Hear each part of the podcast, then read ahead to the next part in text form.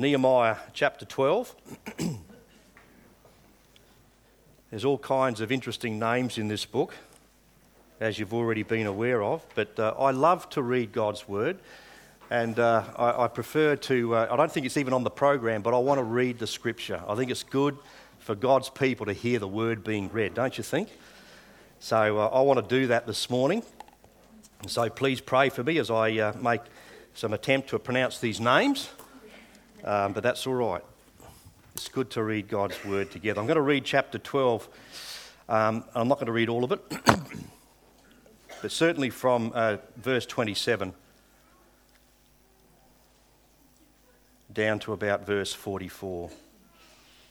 At the dedication of the wall of Jerusalem, the Levites were sought out from where they lived and were brought to Jerusalem to celebrate joyfully the dedication with songs of thanksgiving and with the music of cymbals, harps, and lyres.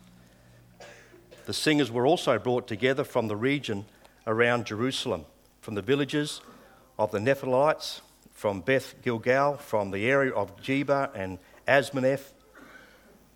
For the singers had built villages for themselves around Jerusalem. When the priests and the Levites had purified themselves ceremonially, they purified the people, the gates, and the wall. I had the leaders of Judah go up on the top of the wall. I also assigned two large choirs to give thanks. One was to proceed on top of the wall to the right towards the dung gate. Hoshea and half the leaders of Judah followed them, along with Azariah and Ezra and Meshullam, Judah, Benjamin, Shemaiah, Jeremiah, as well as some priests with trumpets, and also Zechariah the son of Jonathan, the son of Shemaiah, the son of Mattaniah, the son of Micaiah, the son of Zakkur, and the sons of Asa and his associates, Shemaiah, Azarel, Malach, and uh, there they all are, with musical instruments prescribed by David, the man of God. Ezra the scribe led the procession. At the fountain gate, they continued directly up on the steps of, this, of the city of David, on the ascent to the wall, and passed above the house of David to the water gate on the east. The second choir proceeded in the opposite direction. I followed them on top of the wall, together with half the people, past the tower of the ovens to the broad wall over the gate of Ephraim, the uh, Jeshanah, the gate, sorry, Jeshanah gate, the fish gate, the tower of Hananel, the tower of, of the hundred, and as far as the sheep gate, at the gate of the guard they stopped. The two choirs that gave thanks then took their places in the house of God. So did I, together with half the officials as well as the priests, Eliakim, Masan, uh, Minamai, and all those people there. And the choirs, I'm just skipping down to verse 42. The choirs sang under the direction of Jezrahiah, and on that day they offered great sacrifices, rejoicing because God had given them great joy. The women and children also rejoiced. The sound of rejoicing in Jerusalem could be heard far away. What an amazing scene of celebration that is, don't you think? Sorry about all the names. I'll let you work that out. But let's just pray as we ask the Lord to just help us to understand why He's written this, why this is recorded. Heavenly Father, we come to you this morning to continue in our worship time, and you are worthy of our worship. And as we're going to discuss this morning, as we're going to talk about this morning, Lord, whether we feel in the mood or not, you're worthy to be worshipped, to be loved and adored, and to be obeyed. And so, Father, we ask that you might uh, open our eyes, our ears, by the Holy Spirit. We need His help. We cannot understand your word without the help of the Spirit of God. So we pray that uh, He will be here in power and in revelation this morning, so that, Lord, that we might hear Him and that we might be just drawn that little bit closer to the Lord Jesus Christ, drawn to be more like Him in our lives. And we just pray these things in your precious name. Amen. Amen. One of God's faithful missionaries, Allen Gardiner, experienced many physical difficulties and hardships throughout his service to the Saviour. Despite his troubles, he said, While God gives me strength, failure will not daunt me. In 1851, at the age of 57, he died of disease and starvation while serving on Picton Island at the southern tip of South America. When his body was found, his diary lay nearby. It bore the record of hunger, thirst, wounds, and loneliness. The last entry in this little book of his showed the struggle, showed his struggle of a shaking hand as he was trying to write legibly. It read, I am overwhelmed with a sense of. And I wonder if you and I wrote that, and if we're in those circumstances, what those last words of ours might be. This guy called Allen Gardiner says, I am overwhelmed with a sense of the goodness of God. Isn't that amazing? I am overwhelmed with a sense of the goodness of God after all that he'd been through. In Nehemiah 12, in this amazing book, in Nehemiah 12, it's about celebrating God. It's about praising Him for His goodness and enjoying His pleasure. Singing Singing is mentioned eight times in this chapter, thanksgiving six times, rejoicing seven times, and musical instruments three times. It's about celebrating God. Do you know? Did you know that no matter what our circumstances, there is always something to celebrate when you have the Lord Jesus in your life? Always. Always. One writer says this You can learn to give thanks, even if you don't feel particularly thankful. If God gives a command, he expects obedience, whether you're in the mood or not. Thankfulness, like forgiveness, is not an emotion. Thankfulness is an intelligent response of gratitude to God. I like that. I think we need to hear things like that sometimes. Because how often we say, oh, I don't even know if I feel like going to church today. And you might have a legitimate reason. I don't feel like standing up and worshipping God today. Well, just take note of what God's saying to you this morning. I think it's important. Uh, in Nehemiah chapter 12, we, we find that there are three facets to this celebration that the Israelites are offering God in this chapter. Three facets I want to talk about this morning. The first one is this that this was a celebration of what God had done for his people. Look at verse 27 of chapter 12. At the dedication of the wall of Jerusalem, the Levites were sought out from where they lived and were brought to Jerusalem to celebrate joyfully the dedication with songs of thanksgiving and with, with the music of cymbals, harps, and lyres.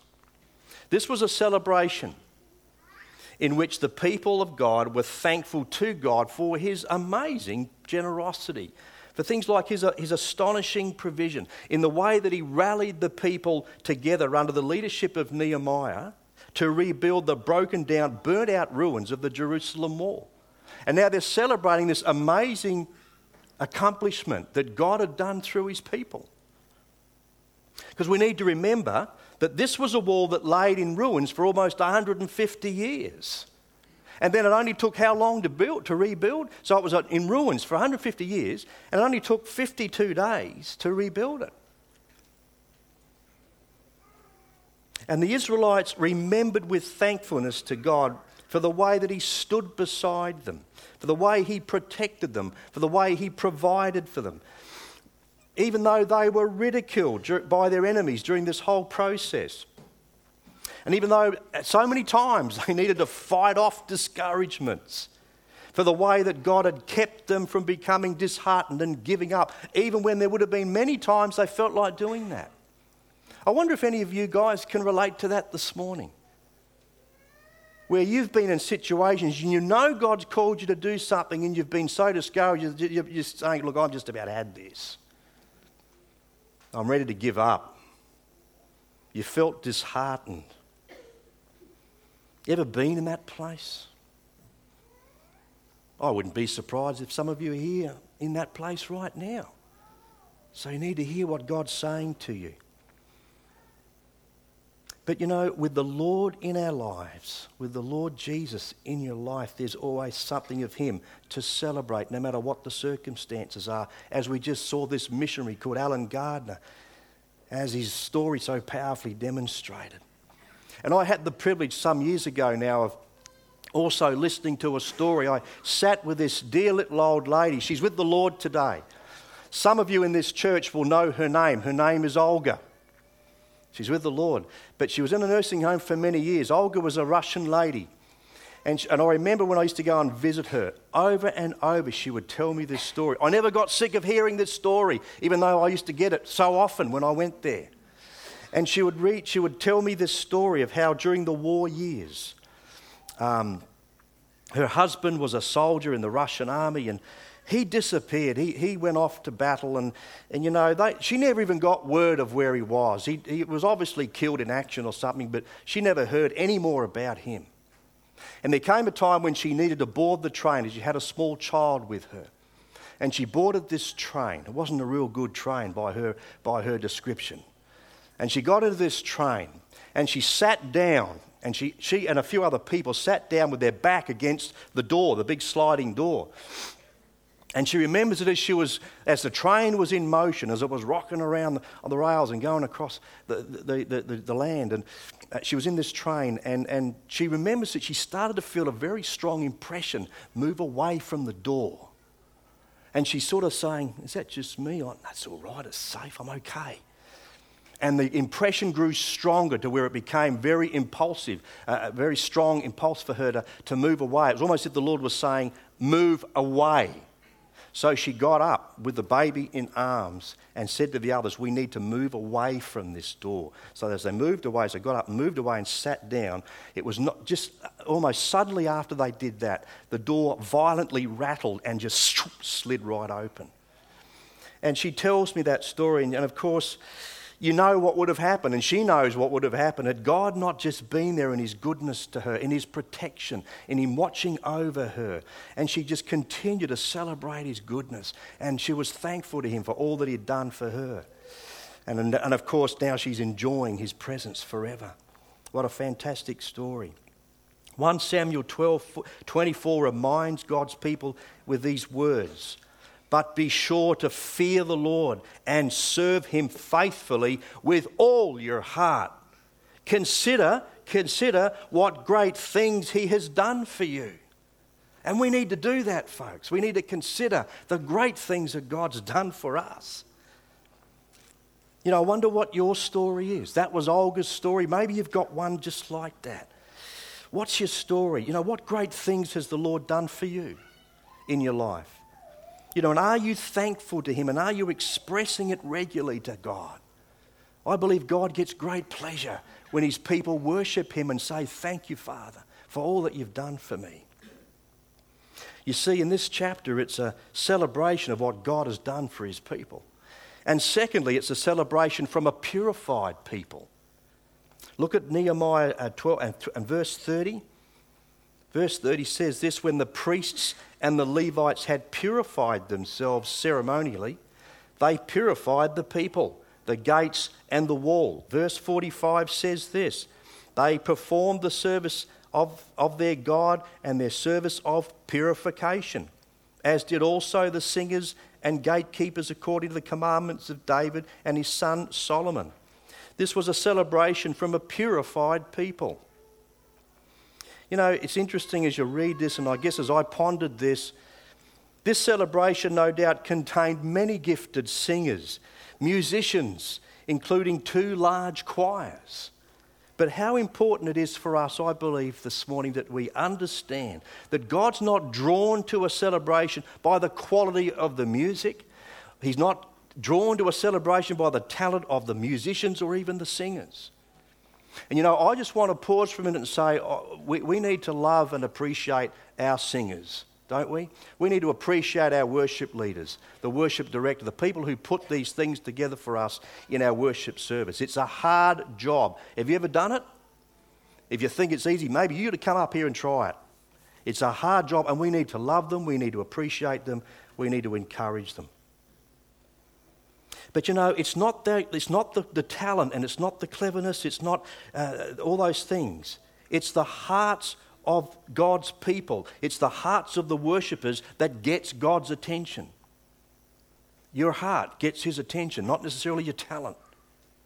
You know what? I can't think of a better place in the scripture where this is more clearly illustrated than when God, through the prophet Amos, rebuked his people at their feasts and celebrations because their hearts were impure. You listen to these words, they're pretty hard, they're, they're pretty hard words. Uh, uh, and that's what God's word does. Listen to what he says here. God says, I hate, I despise your religious feasts. I cannot stand your assemblies. Even though you bring me burnt offerings and grain offerings, I will not accept them. Though you bring choice fellowship offerings, I will have no regard for them. Away with the noise of your songs. I will not listen to the music of your harps. But look at verse 24. But let justice roll on like a river, righteousness like a never failing stream. You see what God was doing?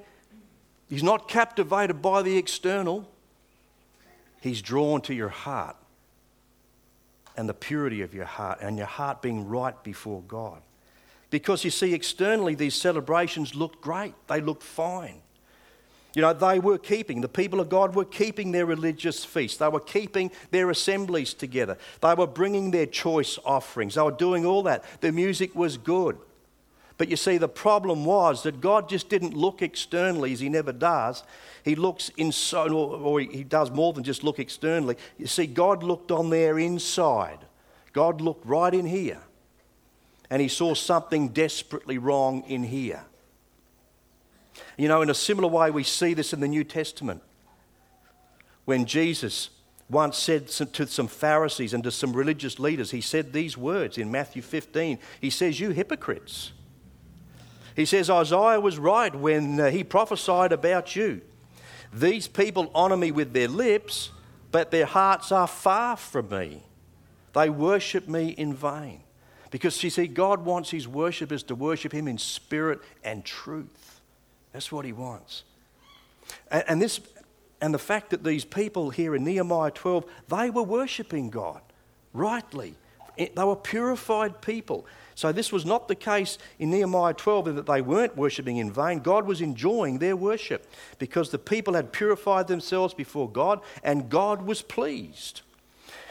I love the fact that these people were a purified people before God. I think that's such good news even for us today.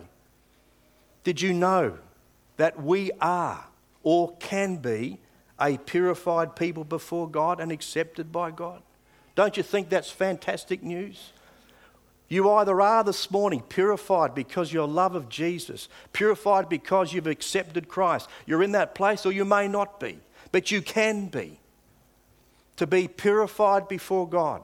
To never have a fear that one day you're going to stand before God. He's going to open his book and he's going to see, right, I've got all these things against you. You never have to be afraid of any of that stuff ever happening to you because of what Jesus has done for you. You either are a purified person this morning, and isn't that something to say thank you, Lord, for? Or you can be. I love this story um, where Martin Luther had a dream. And in this dream, he stood on the day of judgment before God Himself. Satan was there to accuse him.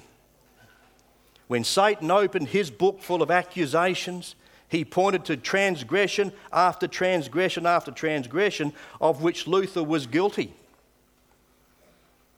As the proceedings went on, Luther's heart sunk in despair. But then he remembered the cross of Christ. And turning upon Satan, he said, There's one entry which you have not made, Satan. The devil retorted, What is that? And Luther answered, It's this the blood of Jesus Christ, his Son, purifies us from all sin. Amen. And when you quote verses like that, and when you live in the power and the victory of the blood of Christ in your life, Satan's mouth goes, He's got nothing against you. He has not a leg to stand on because you're a purified person through the blood of the Lord Jesus Christ. How powerful. What a marvelous way to celebrate God. You can't celebrate Him unless you are a purified person anyway. But how can we not celebrate the fact that through Jesus Christ alone, because of the cross, because of His shed blood, He's made it possible for you and me to be purified before God?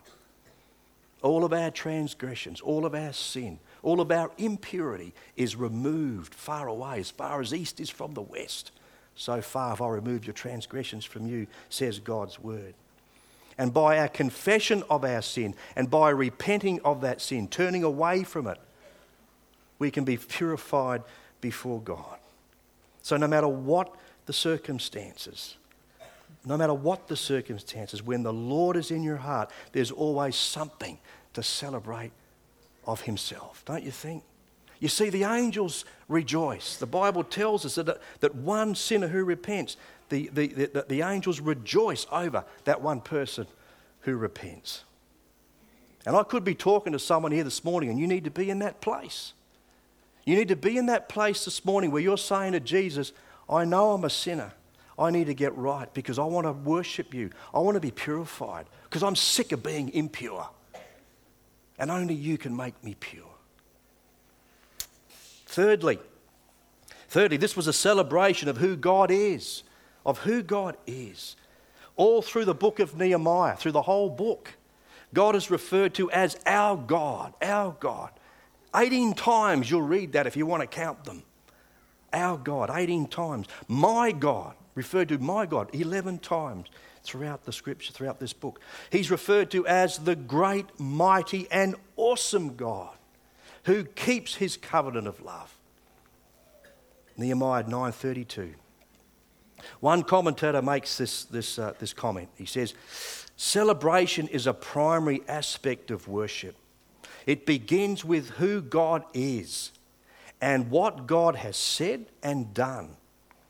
We glory in those unique acts which took place before ever we had the desire to think or say anything to Him.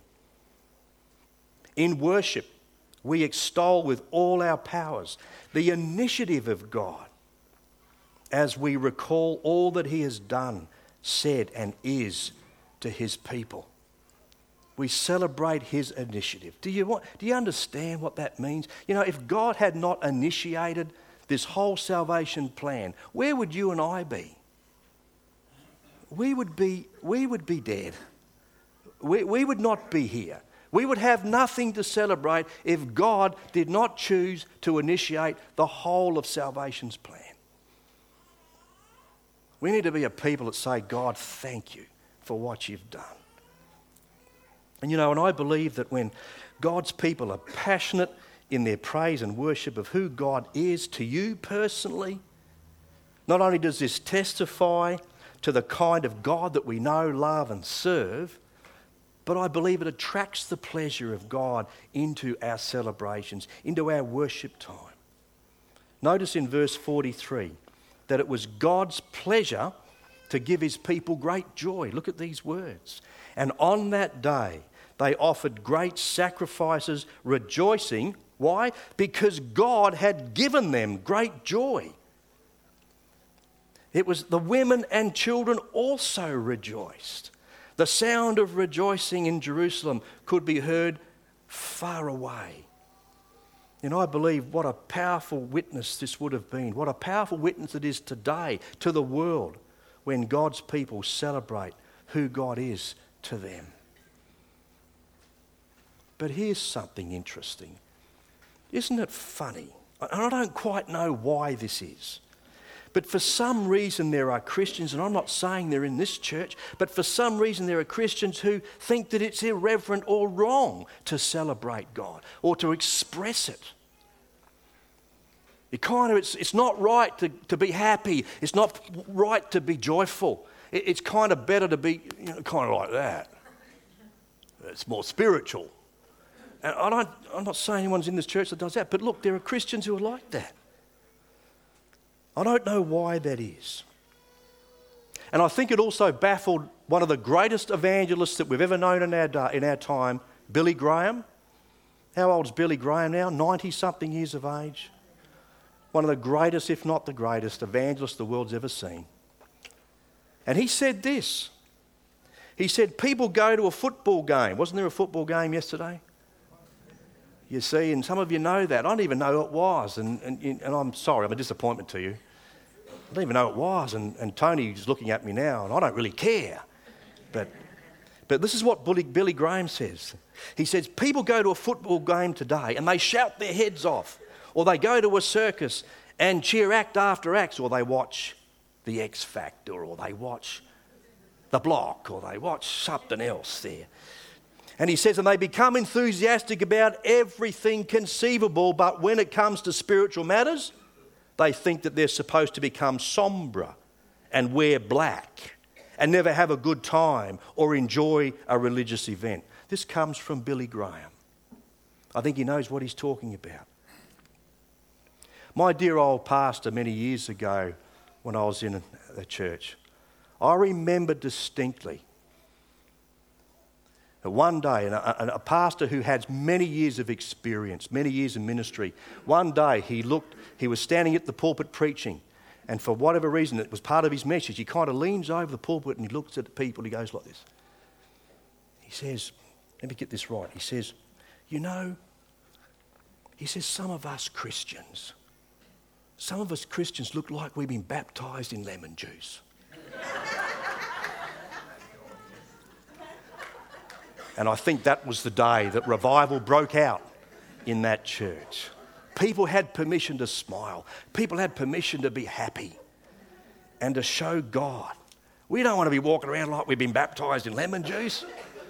We want to walk around and say, We love the Lord and He loves us, and we need to celebrate that.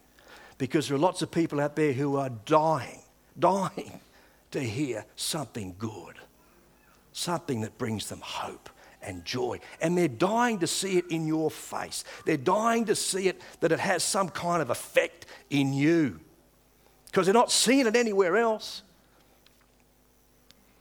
Now, I've got to say this to try and balance that.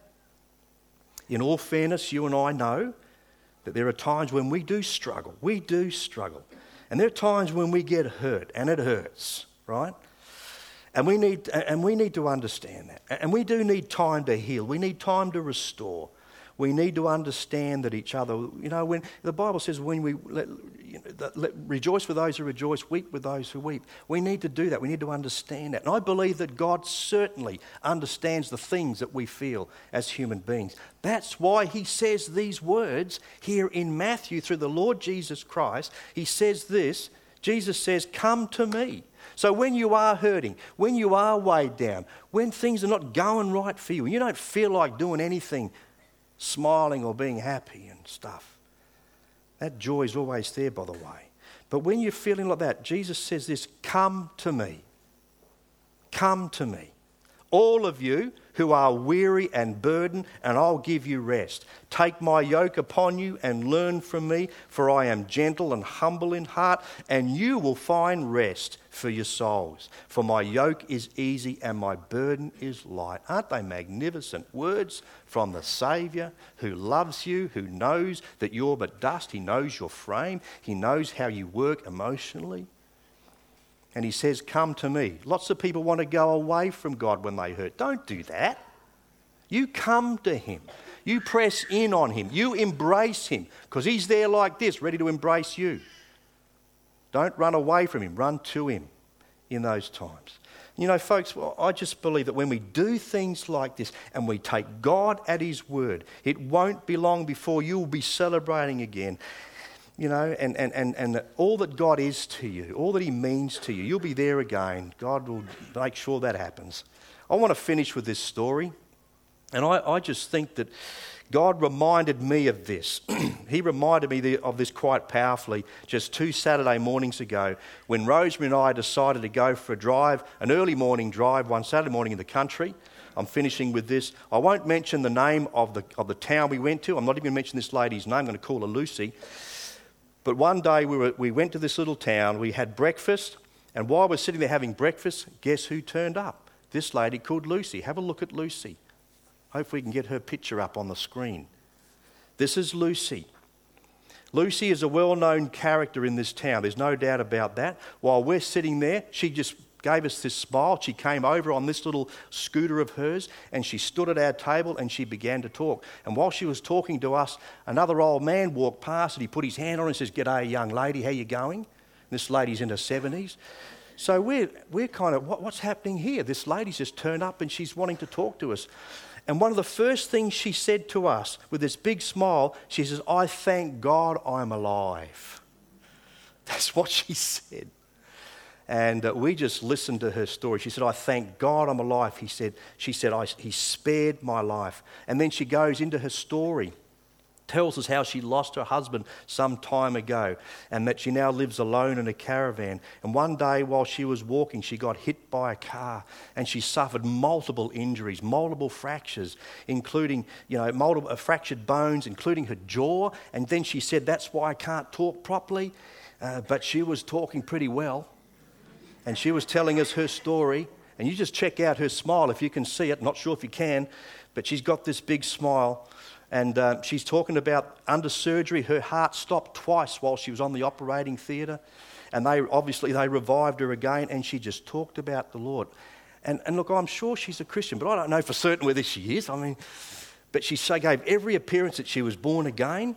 And uh, I started, we just started talking with her, and she said, I've been to the local Baptist church, and, and so on and so forth. But what a character this lady was this bright, joyful story of celebration that she had about the Lord who spared her life.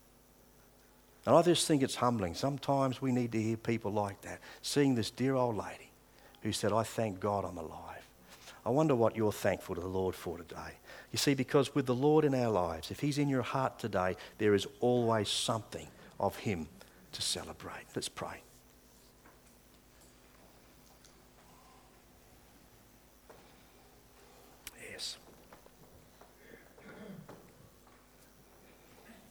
Father, you are an amazing God, and, and, and Lord, just pray that you'll help us all to, to take time to gaze upon you just to take time to, to bless you and to lift up your name and to worship you.